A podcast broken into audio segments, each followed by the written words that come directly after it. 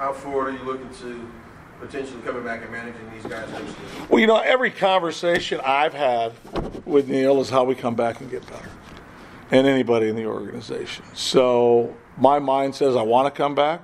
Uh, I plan on coming back, and the opportunity for us to improve and, and get better is important to, to me as well as everybody that I've had conversations with.